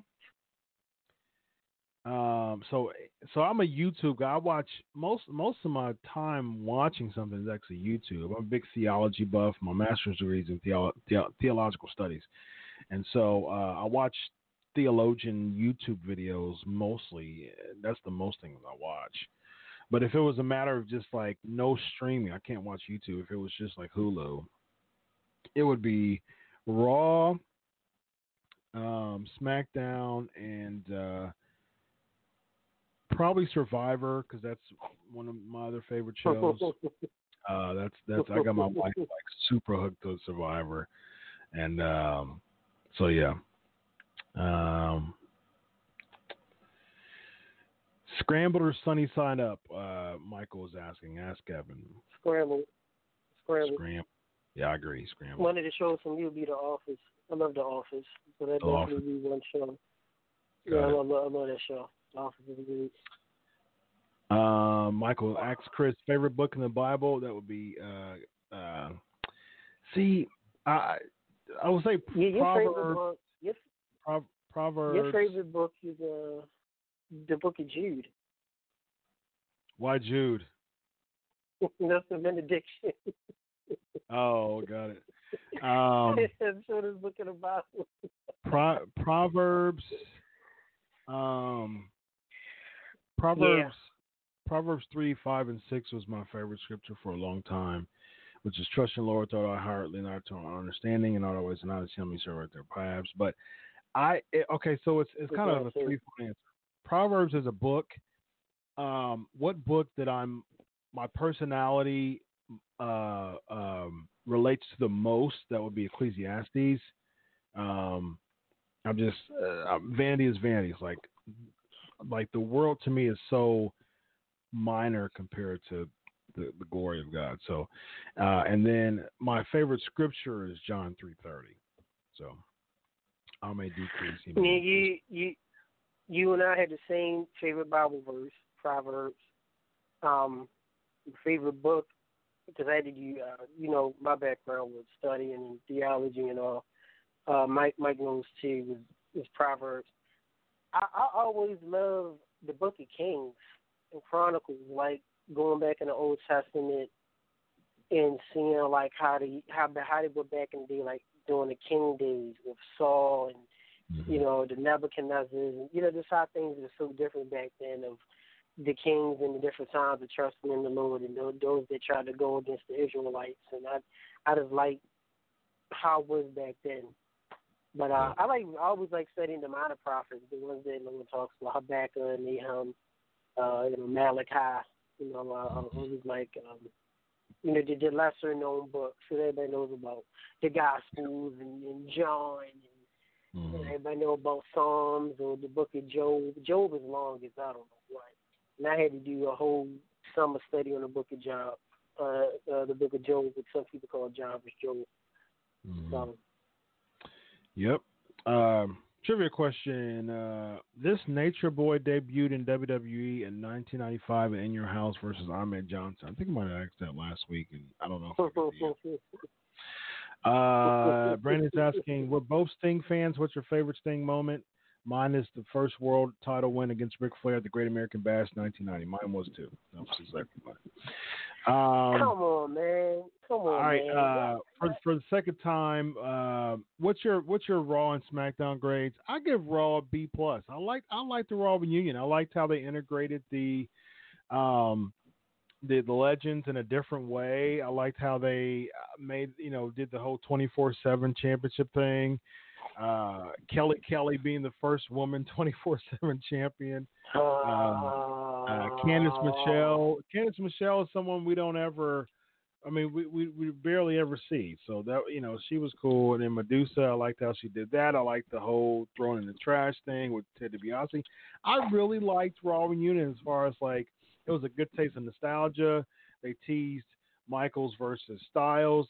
I don't think that's going to happen, but if it does, I think that was a good tease. Good way to use Foley to put Bray over. Um, love the Austin um, uh, promo. It, Yeah. was very, uh, it was very authentic. You could tell. I love the stories that he said of the night before. That was all super cool. I really, it was to me. I felt like old school. I felt like the Attitude Era. I felt like we got a glimpse of the Attitude Era all over again. And and, and it goes to show that you can book a show to be. I wasn't bored, and I, it, it was like it was the shortest three hour span that I've experienced in a long time when it comes to WWE programming. And um, Um, and and that's good. And that, it wasn't long and dry. I didn't feel I didn't feel just uh, just really heavy watching it like I do with Raw every week. And lethargic. wasn't long, bored. It was really cool, man. I, I, I really enjoyed Raw, and I like I like SmackDown too. I like the fact that they're using Michaels. See, and that's cool. be- They're using Michaels to to forward a storyline. That was really cool. Uh, There's no doubt that Kevin Owens is the hottest person on SmackDown right now. That's really cool. I really like babyface Owens, but I don't like the fact they're taking a lot of the heat away from Kofi doing this. Though. That's Co- what I don't Kofi, uh, Kofi on Twitter talking about, you know, been waiting t- a decade to face Orton. That's cool. First time I think in a long time we both said Raw and SmackDown both of these.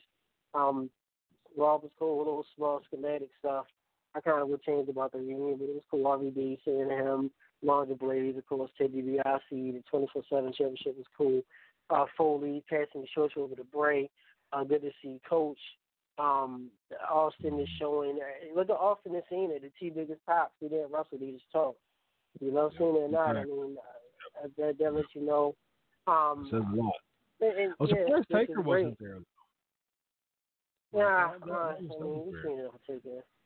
Yeah, I- but still, though, I- he was he, he was on the first Raw. He was, you know, he's a He big was. big part of Raw, man. He was he main was. event the first yeah, Raw. Yeah, he, he, he was. Um, you know, him and Damien Demento, but that was Yeah. cool. Favorite Sting moment? Come on, Chris, man. Uncensored '97. I mean, we all know about Sting won the first championship. I was saying Baltimore, Maryland. Got to shout out to the greatest and most dangerous city in the world. Uh, Uncensored '97. Sting come down from the rack and beat the crap out of the NWO with the bat. But the best Sting moment, I'm gonna be random because everybody's gonna pick the same. Go on YouTube, look up Sting Scorpion Death Drop Tag Star Jim Duggan. If you've never seen That it, it's hilarious. Sting, Yeah, that Sting didn't even come down from the rafters. He ran. Yeah. he ran. Um, Evan, you're asking, do I love toast? I do love toast. Um, let's see what else we got here. Some good, really, really good um, chat. The chat room is lit, man. I love it. Um, let me look for it because Oh, I'm don't sure some of these.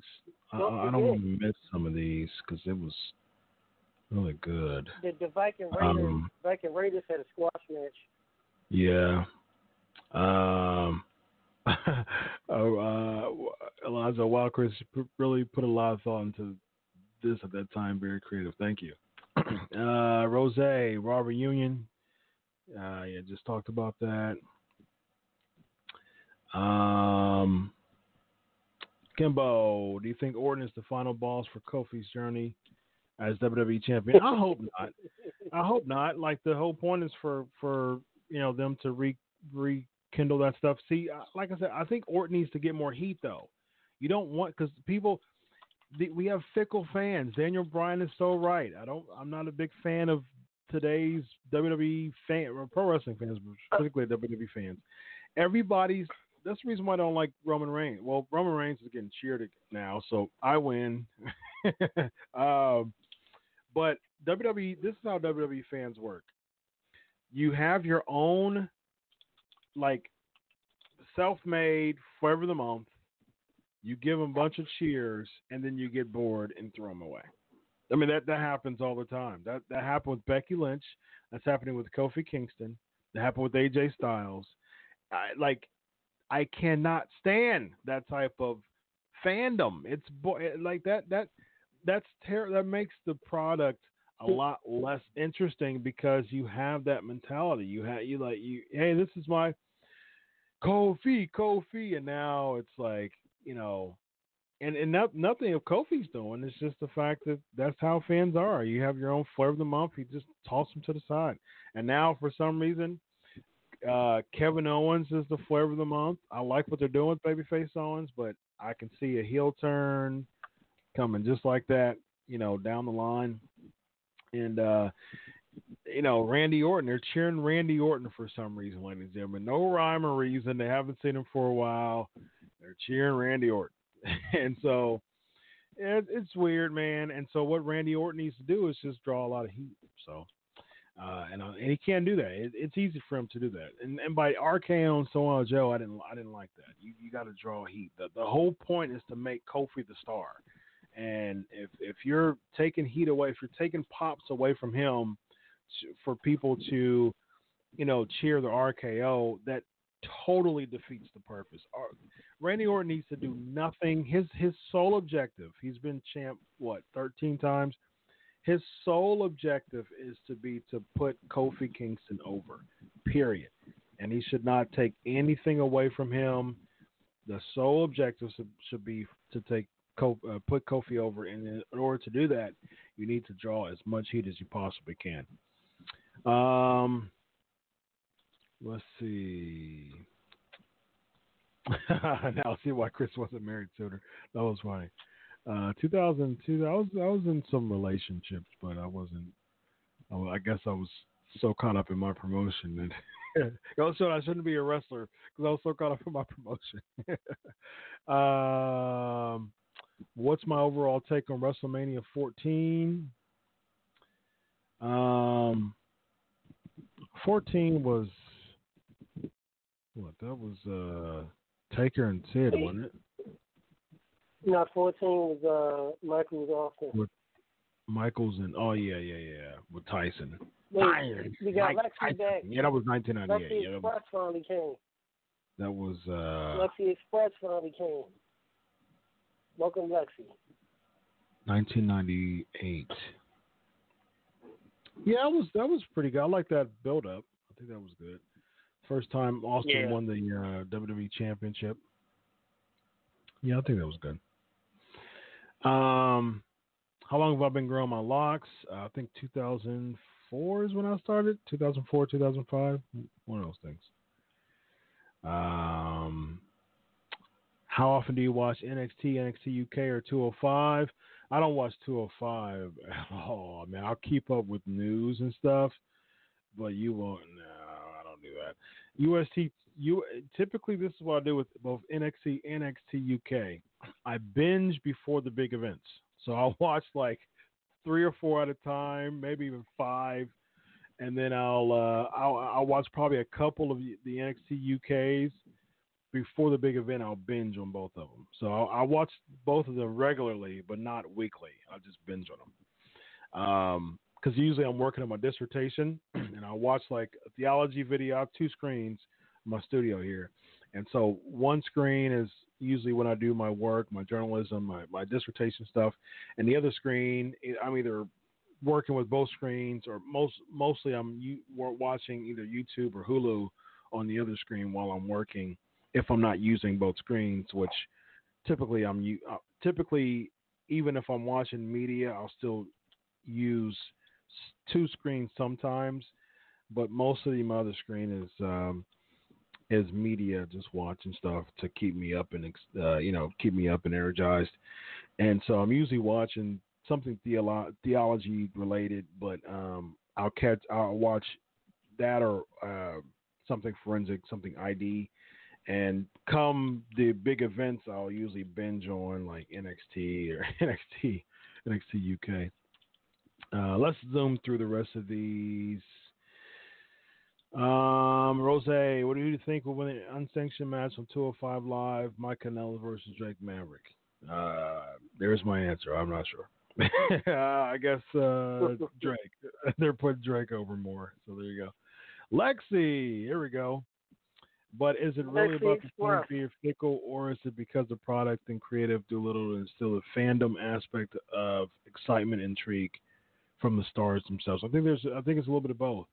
Uh, you know, I, I think the fans are fickle for sure, but I think Yeah. you're adding to it by poorly booking and, and creating very interesting characters. Now you can like you can create the organic lightning in the bottle feel, but uh, that only that has a that only lasts for so long. You got to keep the momentum with that organic feel. So. All right, uh, I think that's it for the Ask Chris questions. I'm sorry if I missed any. Those are some fantastic Ask Chris questions, guys. Those are really, really cool. All right, so let's jump into uh, the flavor of the week. So we gotta we gotta roll. Let's do let's do this for the week. It is now time for the flavor of the week. Okay, let me bring up this. Um, let me bring up this. Here we go. Booyah, booyah. Greatest, boom, boom. There we go. All right. Let's hurry up and get get her done. Actually, let me let me put some music on before. Let's put some music on for us. Um, let's put the let's put the new Yes. All right. What we're gonna do? Yeah, we're gonna. I'm gonna. I'm gonna do the new one. I'm gonna do the new, the new song on the PNP list for for starters. Or should I do? Okay, this is what we'll do. We'll do the new one to close. We'll do the newest one on the PNP playlist to close, and we'll do we'll do this one for now. Is that cool? Is that cool with that? Does that work? All right, there we go. All right. Allow me something like Donkey Kong Country. That sounds cool. Remember that? Yes. So,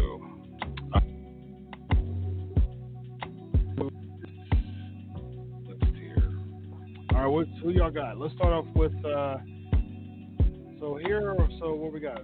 We are at the the elite eight. Eight more left. So um, let's let's roll. Let's zoom through this. Start off with Andre versus Kane. Andre versus Kane. We all got Andre versus Kane. Andre versus Kane. Andre, man. Yeah, Andre. Okay, me. Wait, wait for this. Anyway, please like this video. Please subscribe to Pop. Yes. Special Wrestling Inc. Yeah, Uh, Kane. People saying Kane. Yes, people like this video. Thank you. Thank you, Lexi. Appreciate it. yeah, please spread the word. Uh, Alonzo sounds like a music for Midnight Jazz Lounge. That's right, baby. Uh, Kane. All right, Kane advances. Uh, we got Ivan, uh, Uncle Ivan and Warrior now. Ivan and Warrior. Uh, Ivan. Ivan and Warrior. Who y'all got?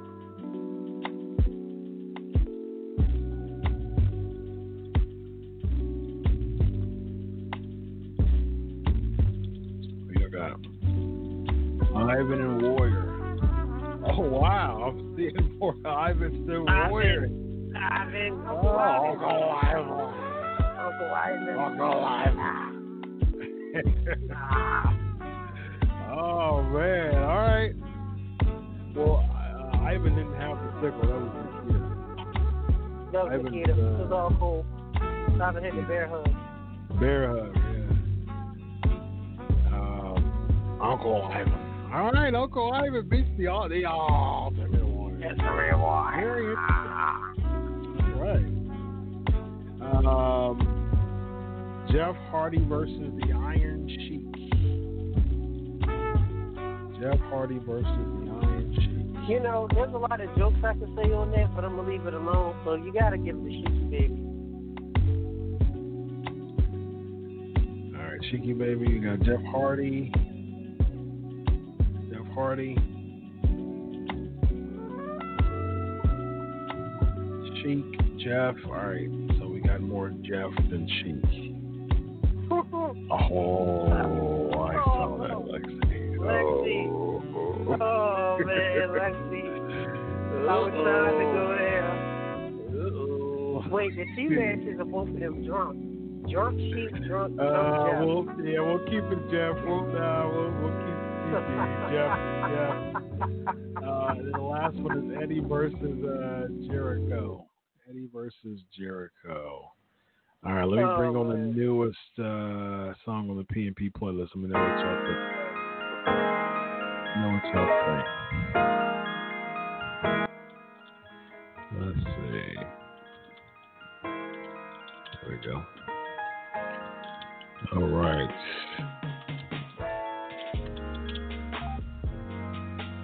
All right, here we go. Uh, Eddie versus uh, Jericho. Eddie versus Jericho.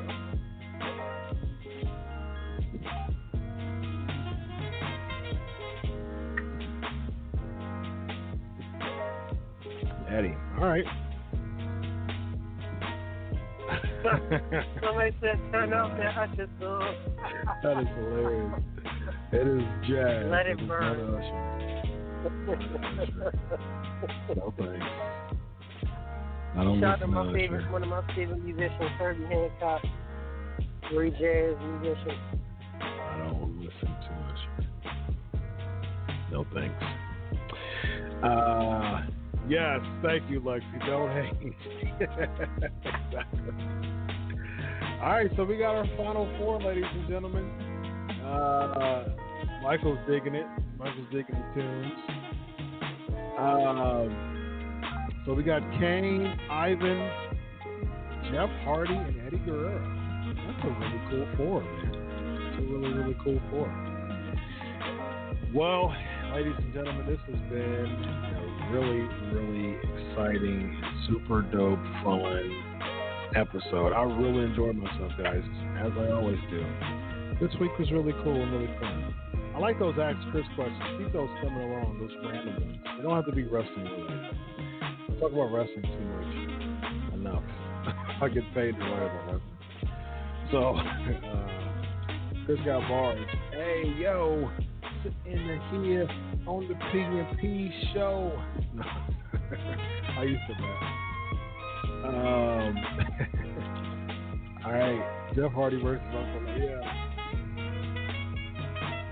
Wow, y'all still talking about Jeff Hardy? He, he won, guys.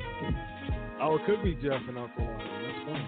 Yeah, Jeff, Eddie, Kane, and Uncle Ivan. Those are the top four. It's really, really cool. Um, Look, all right, guys. All right, guys. Turn that music down. People are gonna think I'm watching Baby Making movie. What you doing? Remember that. Man, listen. Um, that's uh, that's the that's the uh, that's the newest song on the PNP playlist, man. You know, I, I first. love my jazz. We need, we need, we need to hear Black Rock and freestyle to this music. That's what we need to hear.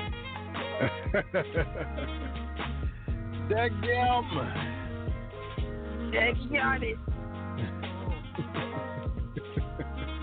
That's hilarious. All right, yes, fun times. I agree. All right, guys, that is episode 382. Matter of fact, as we're closing, let me bring on the other. Uh, let me bring on the uh, other, another one of the PNP playlist songs. Um, so that was it for that. That was pretty dope. Um, and here's uh, one of my favorites, man, right here. This one is super dope right here. And this is in Chris's. This is in the Southern Stone Mobile. Uh, WrestleMania Yes. weekend. Uh, uh, Yes. uh, company car. Yep. We was going up and down New York City. Yep. We was listening to Christian rap and jazz And wrestling things. weekend. Yes, Christian rap, jazz, and wrestling themes. That was that was. Uh, I was driving the whole time. Evan was just enjoying being the passenger, I was playing Christian rap, uh, Christian R&B, jazz, and wrestling themes Wait. the whole weekend. Wait, what, what, Thursday. what, was, what was the, uh, you got, you got to tell everybody what we did when the older lady was crossing the street. Are we blasted the Roman Reigns thing. Yeah, and How she actually was. yeah. Blasted Roman Reigns. Yeah, that was hilarious. crossing the street on cue. The Roman, they come in here, Roman Right. Reigns. Thinking that that little old white lady Right. going across. That's hilarious. Absolutely hilarious. All right, ladies and gentlemen, uh, my favorite NXT theme right now. Who has your favorite? Um, oh man, I, I- I'll still go with UE, Undisputed Era. Um, still my favorite. All right, ladies and gentlemen, 282 episodes in the book. Um, this has been a fun episode, man. Actually, one of my favorites of the year. So I really enjoyed tonight. So without further ado, ladies and gentlemen, on behalf of Evan Tech Prout and Undermatted Radio, I am Chris Ferguson. I hope I hope this is exit music. Yeah. Good exit exit music as we're as we're landing the plane, ladies and gentlemen. 382 episodes with the Pancakes and Power Slam Show. I am Chris Featherstone. And without further ado, I hope you enjoy the ride. I hope you enjoy the. But we got to bail. We got to go, guys. Have a good night. Without uh, without you all, listen, this wouldn't be how it is. Go ahead and follow me at Chris Prolific. Man, listen, give what you can to the Patreon. If it's a dollar, if it's ten dollars, um, listen, show your respect. I mean, show your love, show your support for the show. Give what you can. I really, really appreciate it, guys. Um, give on Patreon. Patreon.com slash pancakes and power slam show. Follow me at Chris Prolific at uh, tech underscore ETMR. Follow Crave Wrestling, the Pancakes and Power Slam show. On behalf of 382 episodes, I'm Chris Featherstone. Until next week, enjoy your weekend wrestling. God bless, and always remember uh, to have a good night, guys. It's been a pleasure. Peace. Good, everybody.